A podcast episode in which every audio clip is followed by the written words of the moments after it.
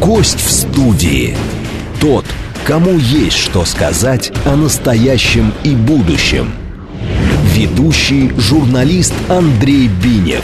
Программа предназначена для лиц старше 16 лет. Здравствуйте. Э, мой сегодняшний гость – юрист Сергей Саидович Ахундянов. Сергей Саидович, здравствуйте. Здравствуйте. Сразу перейдем на «ты», потому что Сергей Саидович мы знакомы очень много лет. Сейчас я расскажу о нем, а он скажет, в чем я ошибся. Да? Хорошо. При рассказе. Это небольшой рассказ. Он председатель президиума Московской коллегии адвокатов «Рассар». Э, сразу скажу, «Рассар» – это почти аббревиатура от «Российская армия». Э, сокращенная РАСАР, адвокат, естественно, эксперт при уполномоченном президента по защите предпринимателей, член общественного совета Центра общественных процедур «Бизнес против коррупции», так это называется. Он один из редчайших представителей своей профессии, а именно адвокат, который в прошлом году добился вынесения оправдательного приговора в Москве по сложнейшему уголовному делу, пережившему аж 62 судебных заседаний. Дело было связано с поставками на госпредприятие техники. Правильно? Да, да. Не ошибся. Сергей Саидович э, в далеком прошлом следователь военной прокуратуры. Он окончил юридический факультет Института военных переводчиков. Вот когда он начал тогда работать, мы тогда с ним приблизительно, чуть попозже после этого познакомились. Сегодня мы будем говорить о проблемах экспертизы в досудебном и в судебном процессе, выводами которые может располагать не только обвинитель, но и защитник. Оказалось, что это связано с рядом проблем даже не процессуального характера, а прецедентного, так как в российском судопроизводстве и в предварительном следствии далеко не факт, что настаивание защитника, то есть адвоката, на производстве независимой экспертизы сталкивается с неприятием этого или даже молчаливое игнорирование со стороны следователей, судей и прокуроров. Если это так, то самому уголовному процессу, а также, разумеется, и подследственным, и подсудимым причиняется порой жесточайший вред, так как вывод экспертизы Вообще выводы любой экспертизы могут служить не только доказательством вины, но и привести, между прочим, к оправдательному приговору, то есть к оправдательному вердикту, как говорят в английском праве. Отличается ли эта практика от процесса в том самом английском или ином зарубежном праве и к чему приводит? Если только это действительно так. Вот это мой вопрос Сергею Савичу Хундянову. Вы знаете, не хочется уходить в большие теоретические изыскания, но в то же время хотелось бы сказать. Конституция наша самая гуманная, самая справедливая, самая современная. Статьей 23, 123 провозглашает равенство, конституционный принцип равенства и состязательности сторон. Э, я как адвокат, как юрист, я понимаю, что инструментарий, который есть, если мы говорим об уголовном судопроизводстве, инструментарий по доказыванию, который имеется у представителей государства, у следователей, у прокуроров, также у судей, которые оценивают представленные доказательства, и у стороны защиты долж, должен быть одинаковый. Ну, если мы говорим равенство и состязательность сторон, значит, у нас одинаковые права по собиранию доказательств у стороны защиты, э, такие же и у стороны обвинения. И тогда появляется состязательность. То есть у нас равный инструментарий, мы собираем, и суд уже определяет, чьи доказательства более достоверные, более веские, которые позволяют вынести справедливое решение. Также к, этому, э, к, этому, к этой категории очень э, хорошо относится и следующий принцип конституционный, ну, такой самый великий, он провозглашен, э, в принципе, во всех странах, это право на защиту. То есть, как я тоже трактую, как юрист, э, есть право у государства на обвинение, и оно использует весь инструментарий и должностных лиц, и возможности всевозможных экспертиз, и технические всякие усовершенствования и так далее, которые сейчас очень хорошо применяются в процессе. Но, когда мы говорим о праве на защиту у стороны обвиняемой или подозреваемой, то, как мне представляется, у нас должен быть аналогичный зеркальный инструментарий. Ну и маленький такой э, историч, исторический экскурс. Вот как только у нас появилось государство, появились правоприменительные органы, которые защищали это государство, защищали законы, Э, и, в принципе, любой нормальный человек, он заинтересован жить в добром государстве, где нет преступников, где не страшно выйти с детьми вечером или даже ночью на улицу и так далее. Ты имеешь в виду, что когда появилось государство вообще, и когда появились первые правовые документы, такие как разные соборные уложения и так далее, это еще средневековый период, и когда появилась тогда немножко другие были процедуры жизни вообще, или ты имеешь в виду государство, появившееся под названием Советский Союз? Нет, я имею в виду самое первое вот у нас государство – первобытно-общинный строй, элементы ну, государственности. Ну, понятно. Ну, друг, средневековье. Другие, другие житейские процедуры да, вообще были. Да, были да. другие, но... Бытовые. Да, но государство, защищая себя, оно, естественно, сформировало определенную категорию людей, которые, ну, тогда трудно сказать, что это были следователи, там, стряпчие и так далее, но они защищали государство.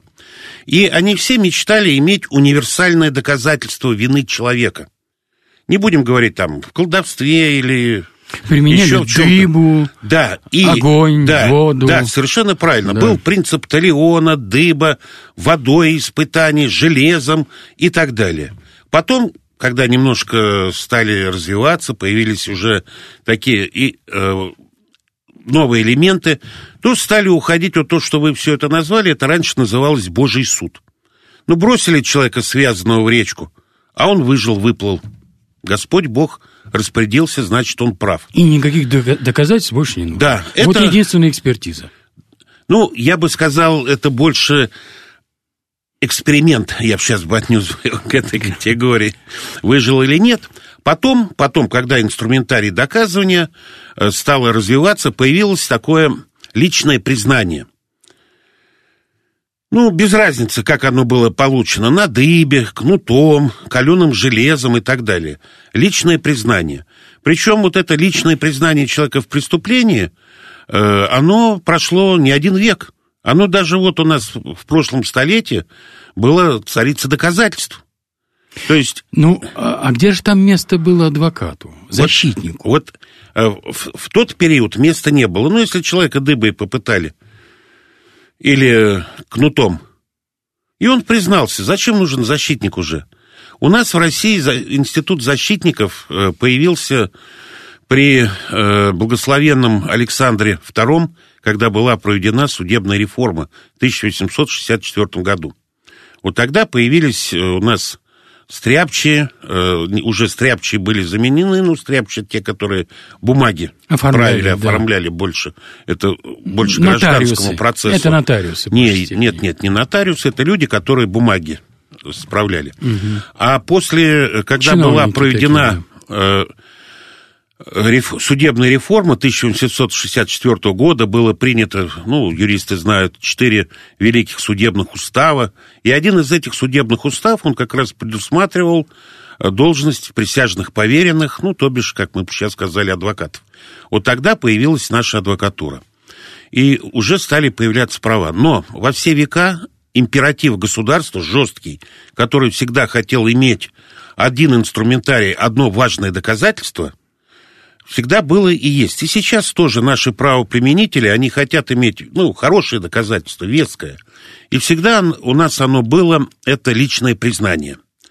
Как оно вышибалось, мы не будем вспоминать там 37-й год, даже не будем э, называть те одиозные процессы, которые имели место в нашей современности. Ну, к этому еще придем. Когда да. стремились да. получить показания. Это будет один из моих вопросов. Да, что... и не зря вот, и не зря э, стали называть э, и в, в наш век, что личное признание, то есть признание вины царица человека, доказательств. Это да. царица доказательств. Да. Но мы уже в 21 веке, страна развивается, наука растет, и, естественно, вот у меня такое ощущение, я так иногда с улыбкой говорю, вот у нас вот эта царица доказательств, вот личное признание, она царица, да, это на она первом никак, месте. Она никак не отречется от власти. Она... она никак не отречется. Я более того скажу, Андрей, она разродилась. У нас появился... То есть она произвела детей своих? Да, она произвела детей, которые тоже становятся номер один и имеют как бы приоритет в доказательствах. Принцы и принцессы. Да, ну, например, появление коронных судей – ой, коронных свидетелей, так называемых. Ну, то есть свидетелей, которые дают показания, э, раскаются в больших преступлениях. Ну, это у нас э, процессуально называется сделка с правосудием. И заключает договор с правосудием. Да, да но, но сколько у нас, к сожалению, есть негативных примеров, когда люди для того, чтобы облегчить свой процессуальный статус и последующее свое наказание, или оговаривали... Выполнить, или выполнить заранее оговоренные условия. Да, оговаривали... С заинтересованной какой-то стороной. Да, оговаривали людей. Э, потом э, также, ну, вот у меня, например, опять же, институт охраны свидетелей. Когда свидетель дает показания с измененным голосом, с измененными э, внешним видом, или даже его в, суд, ну, в помещении суда нет, дает То показания. То есть применяются технические средства для да, этого? Да, да, это раз. Э, потом, э, как царица доказательств, э, как ребенок царица доказательств, я считаю, появилась как палочка-выручалочка для следствия, занимает очень важное место, это заключение эксперта. Вот к этому, мне кажется, вот, мы даже сейчас вот, подойти. Вот как раз. И причем это заключение эксперта, вот ну, с теми делами, которых я участвовал, я просто не хочу сказать, что у нас все очень плохо в предварительном следствии и в уголовном судопроизводстве, но э, как-то так вот у меня жизнь сложилась, что я иногда сталкиваюсь с выдающимися э, примерами именно не правосудных решений, которые основываются на заключении так называемых экспертов.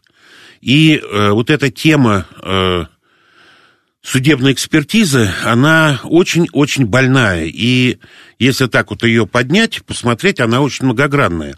Вот э, 27 апреля ваш покорный слуга выступал одним из организаторов проведения конференции, э, связ... в которой принимали участие руководители негосударственных экспертных учреждений, которые, кстати, делают около 60% экспертиз по уголовным делам и э, ведущие адвокаты, которые озабочены проблемой экспертизы. И вот э, был поднят ряд проблем. Мы очень надеемся, что уполномоченный по защите прав предпринимателя Борис Юрьевич Титов э, примет некоторые наши рекомендации, которые мы составили по результатам этой конференции, и которые являются очень справедливыми и объективными. Одно из первых, вот то, о чем мы начали говорить, равенство и состязательность сторон – вот э, смотрите, в республиках э, наших э, младших братьев, как мы говорили, которые раньше переписывали дословно кодекс, уголовно-процессуальный кодекс Российской Федерации, ну тогда РСФСР, Киргизия, Казахстан, Армения, Азербайджан, у них предусмотрено право адвокатов проводить экспертизы. Или право на экспертизу. Грузия.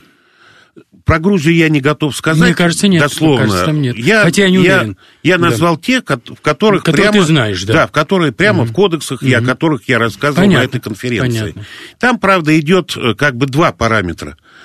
В одних написано прямо, что э, адвокат сторона защиты, в том числе и потерпевшие, и гражданские ответчики, то есть участники судопроизводства не со стороны обвинения, имеют право назначить экспертизу. А, то есть они могут поставить вопросы перед экспертом, предупредить эксперта о его правах и обязанностях и предупредить об ответственности задачу заведомо ложного заключения. Причем э, в ряде кодексов этих республик указано прямо, что заключение этой экспертизы – оно не менее важно, то есть у него нет изъяна перед экспертизами, которые провели органы государственной власти, ну, орг, то есть орг, оно, органы государственной Оно равно да, им. Оно равно им. Потому что они подписывают практически да. тот же самый документ да. о том, что они обязуются Обязуются провести. Провести, да. Это то же самое, что вот да. когда свидетеля допрашивают, он подписывается о том, что он понимает да. свою ответственность. Есть... Это, если это свидетель, не эксперт. А да. А если это эксперт, то же самое. Эксперт понимает свою ответственность перед да. законом. И эксперт понимает свою ответственность за дачу заведомо ложного заключения. То да, есть да. Вот что такое заведомо ложное заключение? Так же, как, так же, как свидетель заведомо ложные показания. Он да. делает выводы на не материалах, которых нет. это заведомо ложное. Или он ложно трактует обстоятельства дела в сторону, ну, в каком-то интересе для того, чтобы заключение было заведомо ложным. Он искажает материалы дела, искажает выводы. Это вот заведомо ложное. Для чего, почему он это делает, мы немножко ниже. Но э, право у стороны защиты, вот в этих зарубежных наших младших братьев, как мы называли, право на проведение экспертизы есть у защитника – то есть он может назначить. Единственное только вот э, мне не очень нравится такое требование, что если я делаю экспертизу, то та организация, в которую я обращаюсь за производством экспертизы, обязана уведомить о том, что делается такая экспертиза, следователя, который проводит дело. И вот здесь э, я считаю это неправильно, потому что тактика и стратегия защиты, она э, очень важна. Может быть, я не хочу на стадии предварительного следствия, сделав несколько экспертиз, предъявлять их следователю. Может быть, я хочу их суду предъявить. Потому что тогда уже дело будет не у следователя, который может оказать воздействие или может провести новые какие-то исследования, которые будут опорачивать мои выводы. Здесь уже тактика и защита. И второй, и второй вид, который... Даже у нас этого нет. У нас этого даже нет – где э, прямо на, вот в этих республиках указано в уголовно-процессуальных кодексах, если я считаю, вот я адвокат, э, что необходимо провести такую-то, такую-то экспертизу, я заявляю следователю ходатайства о необходимости проведения такой-то экспертизы и постановки таких-то вопросов. Исследователь, он не может мне отказать в назначении этой экспертизы. Это у них так. Да, и угу. э, он может отказать только при одном случае, что если эти вопросы не относятся к существу дела. Ну, например, исследуем материалы о дорожно-транспортном происшествии, а, ну, то есть это комплекс автодорожных, судебно-медицинских, там, химических, лаки, краски, экспертизы. А я ставлю, допустим, вопрос, который не относится. Вот прошу провести экспертизу, ну, которая не относится к, непосредственно к причинно-следственной связи этого преступления. То есть все равно права на проведение экспертизы нет. Теперь давайте посмотрим, что есть у нас. У нас в нашем уголовно-процессуальном кодексе э, право проведения экспертизы предоставлено только дознавателю, следователю и суду.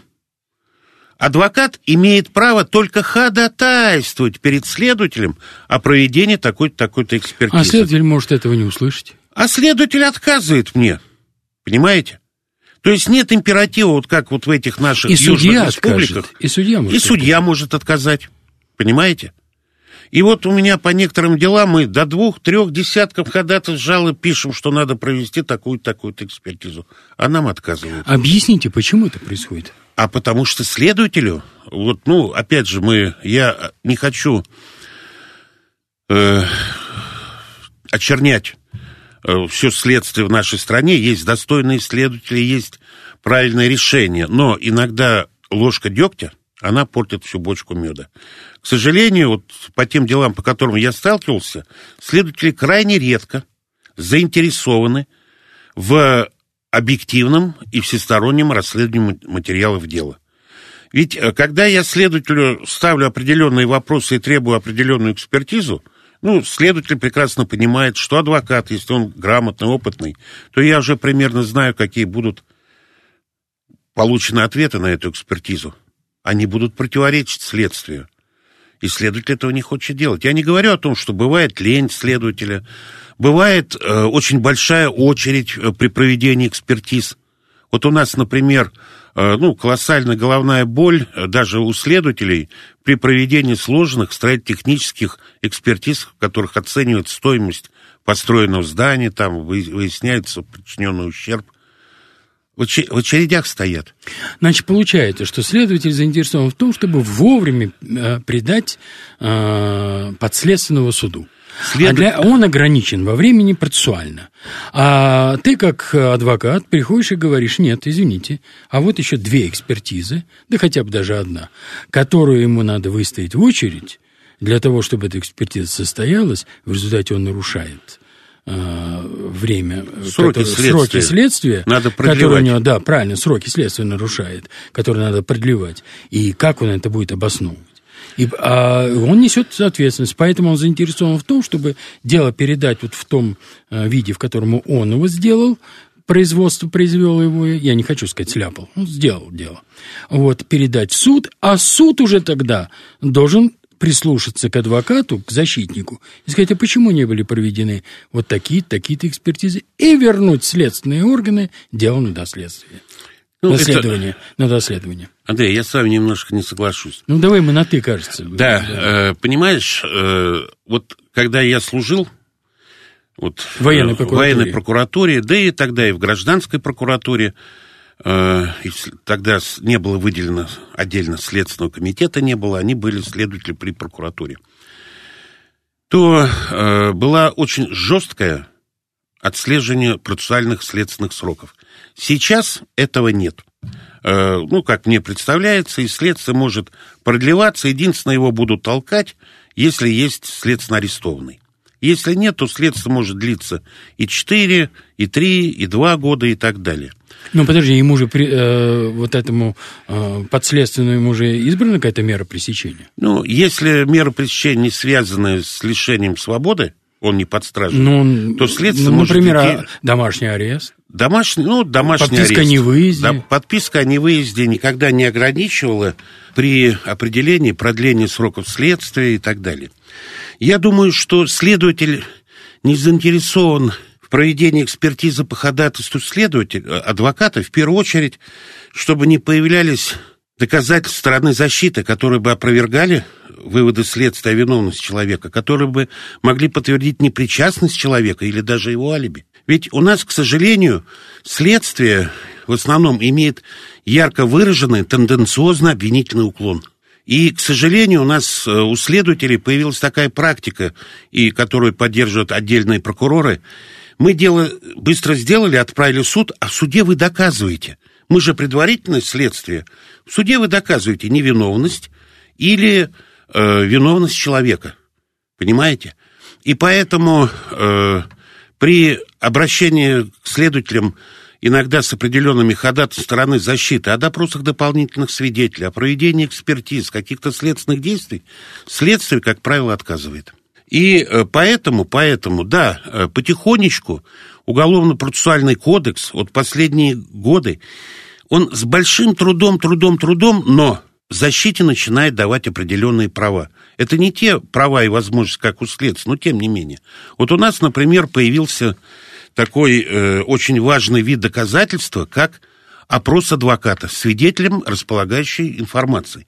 То есть я как адвокат могу фактически опросить человека, ну, это тот же допрос, который владеет той или иной информацией. Причем было несколько определений Конституционного суда, который адвокатский опрос признал как доказательство, ну, примерно уравнял его с протоколом допроса следователя. Сейчас вот появляется другой такой вот институт, э, который тоже э, мы э, широко начинаем использовать, это право на проведение исследования специалиста. Вот раньше в кодексе привлечь специалиста тоже мог только один следователь. А адвокат, согласно статье 274, мог только привести специалиста в суд, и суд мог его допросить. Так, э, я хочу сказать, что у нас сейчас заканчивается первые полчаса нашей беседы. Время летит очень быстро. Э, в отличие от времени для тех, которые находятся в камерах, для них оно тянется долго. А вот, и я напомню, что мой собеседник, э, юрист, адвокат Сергей Савич Ахундианов, он председатель президиума Московской коллегии адвокатов «Росар». А мы продолжим наш разговор после новостей. Сейчас послушаем новости. Гость в студии. Тот, кому есть что сказать о настоящем и будущем. Ведущий журналист Андрей Бинев. А, ну вот прошли новости, небольшая реклама, и мы вновь э, с моим гостем с юристом Сергеем Савичем Хундяновым, он председатель президиума Московской коллегии адвокатов «Росар», и мы говорили ну, об экспертизе, о том, какие возможности есть у следователя и какие возможности есть у адвоката, у защитника, который по существу является тем же следователем, но только на стороне подследственного, а когда идет судебный процесс, на стороне э, подсудимого. Мы вернемся еще к этой теме, но вот мы затронули еще и другую тему во время этого разговора, вернее, параллельную с ней. И я сейчас ее обозначу и попрошу, чтобы э, Сергей Хунзянов, Сергей Саидович, э, ее как-то вот мне прокомментировал. В старом советском процессе, э, пользуемом еще в бытность репрессивной судебной системы, периода там, ну, вспомним так, генпрокурора Вышинского или председателя Верховного суда э, э, Ивана Галикова, или до него еще, так сказать, э, э, там был Винокуров, э, Александр Винокуров – то есть, а после них был Ульрих Василий да, Васильевич. Да, Ульрих, да. Да, вот с 35 по 39 годы, я, вот эти двое были с 35 по 39 годы, царицей доказательств, это в кавычках я беру, являлось признание в совершении преступлений э, подследственными подсудимым. Дальше следствие не утруждалось сбором иных материалов, которые могли бы играть роль легитимных, то есть законных, доказательств, и суд – порой э, состоявший из печально известной тройки, выносил даже смертный переговор с немедленным приведением его в действие, в исполнение. Затем при смене политической системы и новых оценок правовых десятки тысяч расстрелянных объявлялись невиновными и реабилитировались посмертно. Вот об этой практике, которой нередко готовы прибегнуть и некоторые нынешние работники правовой системы, я попросил бы э, ну, вот сказать несколько слов э, Сергея Ахунзянова. К сожалению, к сожалению, и сейчас э, признание человека в совершении преступления ну, является основным видом, основной целью следователей и оперативных сотрудников. Потому что, смотрите, если лицо, реально совершившее преступление, ну, возьмем банальное убийство, убийца признает совершение преступления. И он при этом рассказывает, где он купил топор, где э, или он приобрел его заточил, нож. или приобрел нож. Или огнестрельное он, оружие. Да, да, куда он его выбросил. То есть и сразу через его показания выстраивается в хронологическом порядке инструментарий его, его обвинения. И сразу уже надо допросить работников магазина, надо взять видеокамеры, как он покупал, э, куда он выбрасывал, водолазы достают в речке этот нож, все. И стопроцентная привязка. Нож или пистолет. Нож, или, пистолет, не знаю, без пулемет, разницы, да. понимаете, вот. И э, нередко, когда признание человека в совершенном преступлении, оно колоссально облегчает работу следователей оперативных сотрудников, сокращает сроки расследования. И поэтому у нас очень часто э, наши работники правоохранительных органов, исследователи, они стремятся, чтобы человек дал правдивые показания. Сейчас на их службе, я хочу сказать, очень такой сильный, эффективный инструментарий, ну, технический прогресс продвигается, видеофиксация людей, граждан, причем начиная от подъездов, э, кончая автомагистрали и разные, в общем-то, их э, идентификация. Да, и позволяет да. идентифицировать людей. Вот э, сейчас совсем недавно Московский городской суд в прошлом году вынес обвинительный приговор в отношении человека, который 19 лет назад, ну, скандал был э, из, при выходе из мужского клуба, из пистолета застрелил двух человек и скрылся. А через 19 лет он скрывался. Он пошел в гости с его любимой женщиной ее родственница. В подъезде была видеокамера, которая его сняла, идентифицировала, и буквально через полчаса уже в подъезд прибыли сотрудники полиции, задержали. То есть позволяет быстро найти преступника. Постоянная, э, вот у нас же ведь сейчас, это тоже позитивный момент, из Москвы уличная преступность, там, где есть видеокамера, она ушла. То есть, и когда э, ловят человека, но перед этим была проведена колоссальная работа оперативными сотрудниками, исследователями по его выявлению. То, естественно, ему предъявляют видеозапись и настоятельно рекомендуют или явку с повинной, или признаться в совершенном преступлении. Это одно. Это очень позитивно, и это очень хорошо. Хуже, когда человека оговорят, доказательств нет, нету э, э, реальных на него показаний, э, но есть какая-то оперативно-следственная информация.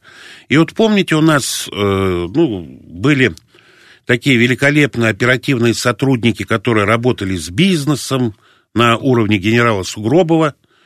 э, помните, была серия уголовных дел, где они просто задерживали людей, пытались добиться признательных показаний, если люди не давали показания, их арестовывали и причем держали по 5-6 месяцев в следственных изоляторах, э, в нечеловеческих сложных условиях. По надуманным делам. По надуманным, по То надуманным. Есть их просто вписывали в другие уголовные Да. дела, и по тем уголовным делам их но, арестовывали. но проходило 5-6 месяцев, и эти люди начинали давать показания. Вот у меня было одно уголовное дело, где э, моего подзащитного оговорил человек, который якобы приехал из Тель-Авива, приехал в Россию, дал показания в следственном департаменте и потом уехал. Ну, мы провели адвокатское расследование, и мы установили, что этот человек, вот там был указан первый адрес, где он живет в Тель-Авиве. К сожалению, улицы такой нету. Точнее, дома там нету такого на этой улице. И когда начали раскручивать, он как раз тогда получал гражданство, и он не мог в этот период к нам приехать. Ну и когда мы уже стали поднимать, э, писать ходатайства, жалобы уже в органы, которые регистрируют въезд и выезд, оказалось, что нет. Этот Не- они эпизод, не того э, свидетеля нашли. они не думали, что мы будем так глубоко копать. Но, Скорее всего, они схватили первое попавшееся, что можно было, и решили, что и бог с ним. Они даже и не знали, в каком статусе он находится И- там. Нет, Я по- в этом уверен. Нет, абсолютно. почерк его. Там человек был не случайный. Э, Как мы потом уже узнали, ему прислали проект протокола допроса, он его заполнил, все подписал, отправили. То есть и подпись, и все было его. Но он не приезжал, понимаете? А царица доказательств... А человек сидел... Царица доказательств, да. Она вот то, о чем ты говорил вот в первой части, о том, что она дала потомство, у нее теперь царевичи, Царевич и принцы принцесса. и принцессы, Да, и которые, да, расползлись по всей се- э, судебной и следственно-судебной системе, и они там занимаются своими делами. Да, и а, вот- кстати сказать, это очень доходная вещь, Ну, потому что есть разные заинтересованные стороны Ну в вот этом. смотрите, э, что у нас вот э, тоже что пугает э, вот при экспертизе. Да, дайте право адвокатам проводить экспертизу. Причем э, с- Это ты переходишь опять на экспертизу, да. да. Причем э, еще наш великий адвокат Генри Маркович Резник эти вопросы ставил и 5, и 10 лет назад. И все как бы их обсуждают, но... И результата полагаю, никакого. А боятся. У нас же какой инструментарий у адвокатов появится. Потом э, тоже с экспертизой, что очень обидно. Вот э, мы не можем обращаться от адвоката, хотя разница состязательных сторон. Вот у нас есть прекрасные, прекрасно оснащенные, подготовленные люди, целые э, вузы МБД готовят специалисты в области судебной экспертизы. Но обратиться в Российский федеральный центр э, точнее, ЭКЦ МВД и подчиненные, я с улицы не могу, я адвокат, они только проводят ведомственные экспертизы. Только у государственных чиновников, Да. должностных лиц. Дальше, э, То сейчас есть создали... постановление должностного лица. Да. Следователь, прокурор, Да. э, помощник прокурора, э, судья э, и так далее. Создали недавно Следственный комитет. У них сейчас свое управление криминалистики с ведомственной экспертизой. Мы тоже туда не можем обратиться. То есть у них собственная экспертиза, Да. собственный эксперт. В институте ФСБ, Совет, ой, э, институт криминалистики ФСБ, мы тоже не можем обратиться, хотя это разница, состязательность. И так уж надо... А куда вы можете обратиться? Вообще Мы никуда не можете. к негосударственным экспертам. Ну, вот обратились к негосударственным ну, экспертам, есть- а судья или следователь не принимает их заключение. Есть. Ну, здесь уже вопрос идет об экспертизе. То есть, вы понимаете, Да я, я это и говорю. адвокат сейчас, он лишен обратиться к лучшим экспертам возможности. К лучшим экспертам, у которых методики. Но ведь эти же все экспертные учреждения, они же содержатся на э, бюджете, они, они бюджетные, то есть и наши деньги. Почему мы лишены этого права? То есть, то есть получается, что царица э, доказательств, я имею Она в виду еще признание, да, оно как раз работает на следствие. Не попадешь в и ее никаких дворец. экспертных, да, в ее дворец не попадешь, и никаких экспертных возможностей э, для того, чтобы защитить этого человека, вокруг которого порой четыре глухие стены и одна дверь. Очень тяжело. За которой, да, металлическая, за которой стоит охрана, просто почти невозможно. Вот- И более того, иногда и адвоката не допускают очень долго до подследственного. Это мы вам... Давайте, эта тема очень больная. Мы можем рассказать в красках, но я просто про экспертизы. Вот в Беларуси в то же время у них создана единая экспертная служба. У них нет экспертов МВД, ФСБ, Следственного комитета, Минобороны. У них единая экспертная служба. Научно-техническая служба, да? Да, очень технические службы, куда та, также могут обращаться и защитники. А, то есть у них есть и это? есть, да, и это есть общая правил, очередь, да, да, процессуальное да, право. да, и есть и создано. Но э, когда мы разговариваем на эту тему с нашими высокими правоприменителями в эполетах, погонах, с лампасами, они все говорят, да там очень все плохо, там очень много трудностей. Конечно, для вас трудности, потому что там у стороны защиты появляется тот же инструмент, он пользуется, который у вас. Я не знаю, что имеет в виду те, Далее. к которым э, вы обращаетесь. Вот, я думаю, что они это знают э, гораздо шире, чем э, Далее. экспертные оценки. И Да. еще, как, которая колоссальная беда вот у нас тоже с экспертизой. Мало того, что нет пр- процессуальных прав обращаться к экспертам, но у нас же ведь экспертизы, вот, ну, вы как бывший тоже сотрудник, вы прекрасно знаете, Мы же что... на «ты», кажется, да. были, да. Андрей, Да, о том, что... вообще-то, да. Да, о том, что э, эксперт – это лицо, обладающее специальными познаниями в области науки, ремесла и техники. То есть специальными познаниями. У нас сейчас по ряду экспертиз, и вот то мое уголовное дело, которое год назад имело оправдательный результат, Где 64 судебных заседания да, было. там экспертизу проводило некомпетентное лицо. Вот э, в ряде следственных органов есть такое понятие. Если инженер или врач, он может провести любую экспертизу, техническую или медицинскую. Но у нас же ведь, когда врач заканчивает, у него есть специальность. Какой он врач? Врач-терапевт, стоматолог и так далее. Правильно? Так же, как и инженеры, у них есть специальности. Ведь мы же с вами, допустим, вот, ну, пищевод. На входе врач-стоматолог, на выходе врач-проктолог, извините. Но ведь ни один же нормальный человек не пойдет зуб лечить к проктологу, а геморрой к стоматологу.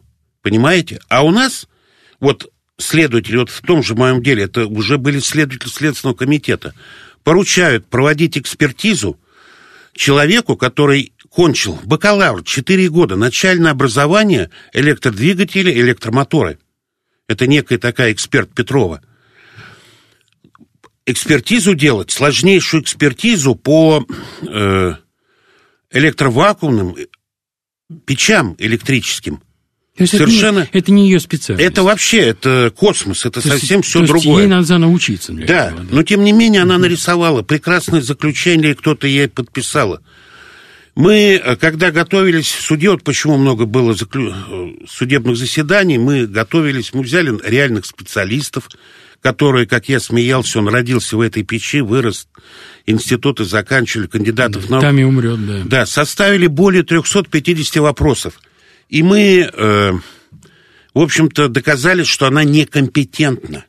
И выиграл ты э, вот этот Да. длительный, длительный Да, процесс причем- в 64 заседания Да, судебных. причем вызывала колоссальную улыбку. Ну, может быть, в силу уже моего солидного возраста, я начал путать некоторые термины технические. Ну, там же много. Ну, например, вакууметр, я называл бакуметр, спрашивал у нее. А, Допустим, термопары я называл пармотеры. И как бы где-то ну, понятно, 10-12. понятно, да. Тебя это не И она, и она называла по моей терминологии. То есть она попадалась на, на твою очень наивную удочку. Понимаете? Которую ты, кстати сказать, и удочкой ты не считал. Ты просто Нет, ошибался. я ошибался. Ну, А вот какой ты видишь А вообще- потом, э, сейчас, секундочку, а потом, когда мы заключение, ну, получили стенограмму, я уже в суде извинился, сказал, что, к сожалению, вот я перепутал, что надо правильно читать вот эти. И это сыграло свою роль. И, и упомнил, что самый удивительный эксперт у нас был такой же. Понимаете? Да. Когда человек, не вот даже вот при проведении эксперимента, как мы потом, когда допрашивали, выяснилось, ведь она определяла качество термической вакуумной электрической печи. Она не знает, как ее включить и выключить. Все понятно. Давай... э, Но эти люди делают это- экспертизу, и на заключение этих Я экспертов привлекают Я понимаю, что это очень тебя... Это страшно. Что это очень тебя затронуло, ты в качестве примера приводишь его, потому что это, вот в данном случае это как бы конкретный пример, но дело в том, что он распространяется на тенденцию. Вот какой ты видишь вообще тенденцию развития адвокатуры с учетом ее главной обязанности правозащитной практики? А если проблемы с этим, я имею в виду, конечно, ожидаемых правовых, практических азимутов движением вот этого процесса, принимаются сейчас новые законы, которые ужесточают ответственность, мы знаем это, подпадающих под их действия граждан, и страны, и, кстати, иностранцев. Каким образом на это должны вообще реагировать защитники, то есть адвокаты, то есть ты, например? Насколько их деятельность становится сложнее, это твоя деятельность? Нет ли ощущения слабости с стороны твоих коллег, как участников процесса вообще? Вот мои вопросы такие. Очень непростые, я понимаю. Я понимаю, что это на каждый вопрос можно не один час отвечать, но постараюсь быть Ну, у нас очень мало времени, у нас, постараюсь наверное, быть, минут 10-12 да, постараюсь, не больше. Постараюсь быть максимально лаконичным. Да, э, сейчас, ну, в свете ряда обстоятельств, которые происходят у нас в стране, у нас э, появляются новые составы преступлений, Причем э, идет процесс привлечения людей к уголовной ответственности без э, практики. То есть она сейчас начинает формироваться. Защита людей по вот этим составам преступления, ну, как я считаю, на адвокатов налагает повышенную ответственность, потому что все-таки принимая вот эти законы, у нас правоприменители, ну, так скажем, МВД, ФСБ, прокуратура, Министерство юстиции, Следственный комитет. В первую очередь я бы они, поставил да, Следственный комитет. Они, Следственный комитет. Они имеют возможность максимально проработать то или иное явление, которое они потом квалифицируют как преступление. А адвокаты уже, когда примут закон, ему уже как защитить человека по тому или иному составу, или даже не защитить, минимизировать степень его наказания или э, добиться оправдательного приговор, времени нет у нас. И у нас, к сожалению, нету того инструментария, который есть у государства. Э, сейчас вот, например, э, совсем недавно вдруг правительство издало, ну, буквально это годовой давности, издает распоряжение правительства о том, что лингвистические экспертизы э, психолого-лингвистической экспертизы должны делать эксперты только государственных учреждений. Да, я видел это. Да. Меня, э, кстати, это очень удивило. Да. Допустим, экспертиза... То есть, получается, зависимые люди, в принципе. Да, дальше. Ну, государство прямо говорит, так же, как экспертизы связаны с оценкой недвижимости. Тогда, значит, у нас недоверие колоссальному пласту... Опять же, государство же лицензировало, там, сертифицировало оценщиков. А сейчас говорят, только государевы. Понимаете? А тогда где равенство, состязательность? Понимаете? И сейчас вот такие, э, ну, как бы я мягко сказал, несоответствия, они, конечно, очень больно э, дают знать. Потом, э, понимаете, есть еще такой вот момент. У нас сейчас, вот в предварительном следствии, вот, очень обвинительный уклон. Приоритет Ты следователя. об этом, да. Да, приоритет да. следователя. И адвокату, чтобы противостоять, э, чтобы э, ну, обеспечить состязательность, обеспечить максимальную защиту человека, иногда приходится проводить второе свое расследование. Понимаете? То есть выступать просто в качестве следователя. Ну, ну фактически, ну, фактически. Но не лицензированного следователя. Вот, ну, частного вот, следователя. Ну, вот, например, вот про, в этом деле, про которое вот я рассказывал, следователь допросил всех работников предприятие «Энергомаш», 25 человек руководителей, а у нас фирма поставщика допросили всего двух человек. И я уже допрашивал вот этих всех остальных 8 человек и предъявлял суду доказательства через акты опроса. Почему? А, подожди секундочку. Как же ты допрашивал? Следователь допрашивает на протоколе, на котором есть соответствующие как бы процессуальные да. особенности у этого протокола. Подписывает человек э, документ о том, что он понимает свою ответственность за дачу ложных показаний, оговоры и так далее. А ты, как адвокат, имеешь просто чистый лист бумаги, Нет. на котором ты... У нас вот вот к нашей великой радости, вот я говорю, потихонечку государство разворачивается к нам лицом и нам дают определенные процессуальные инструменты. Вот у нас один из таких активных процессуальных инструментов – это право произвести опрос гражданина, если он согласен. И примерно есть бланк. В этом бланке я, ну, те же данные я заполняю, ну, опять же, ссылаюсь на о том, что он согласен с законом о защите персональных данных их мне предоставить. Ну, это все понятно. Соответствующий да. бланк, я ему это разъясняю права запишешь. и так далее, все. Да. И проходит практически опрос, понимаете? И Конституционный суд в нескольких определениях признал по доказательной силе не ниже, чем протокол допроса. Это очень важный инструментарий. То есть там, но там он не подписывает документ о том, что он понимает свою ответственность Подписывает. Задачу, подписывает. Я задачу ложных да. Да, я разъясняю. То есть это та же статья Уголовного да, кодекса, Нет, да? нет. Статьи ответственности нет. Потому что это не показания, это пояснение. Понятно. То есть это объяснительная записка, да. иными словами. Но я беру эту объяснительную записку, приобщают к материалам дела или на стадии предварительного следствия. И суд может признать ее. И в суде Принятие. я вызываю этого человека, он подтверждает, он воспроизводит. В качестве свидетеля. Да. А суд-то его уже допрашивает. допрашивает в качестве свидетеля. Таким образом, я легализую. Угу. В то же время, вот появилось такое понятие у нас адвокатский запрос. И даже в кодексе, э, точнее, в законе об адвокатуре написано, что да, я вправе отправлять адвокатские запросы, и мне, ну, по делу, и мне должны в течение одного месяца предоставить ответ. И, кстати, вот в последних изменениях э, закона об адвокатуре, вот, которые сейчас обсуждаются, тоже есть положение по адвокатскому опросу. Но в то же время, вы знаете, сколько у нас э, законов, которые не дают права адвокату получить ответ? Вот сколько законов? Не знаю. На которых заложен запрет на дачу информации. А я вам скажу. 28. На работу пишу, прошу сообщить, работает Иванов Петров. Мне говорят, персональные данные, коммерческая тайна. В медучреждение захожу, дайте мне такие-то данные, как? защита да, медицинской тайны. Медицинская тайна, да. Личная тайна, органы опеки и попечительства получить ничего не могу запрос нотариусу по нотариальным действиям, а нотариус отвечает, согласно основ закона нотариата, я могу давать ответ только прокурор, следователь, там, судебный пристав и еще. Адвокатов нет. То есть, опять же, получается, что у меня следователь может в любой орган написать, а у меня нет инструмента получить знаете, вот то, что я сейчас слышу от Сергея Седовича Хундянова, от адвоката, от юриста, опытнейшего адвоката, одного из очень самых опытных э, в стране, вообще в Москве точно. А вот, он э, эксперт при уполномоченном президента по защите предпринимателей, он председатель президиума Московской коллегии адвокатов.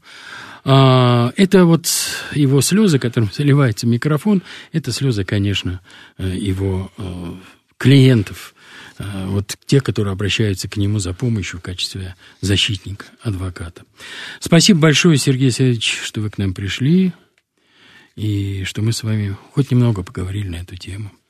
И вам спасибо огромное, что вы через вашу передачу позволяете донести до высших органов власти и управления, что не все ладно в адвокатуре. Программу вел Андрей Бинев. Всего вам доброго.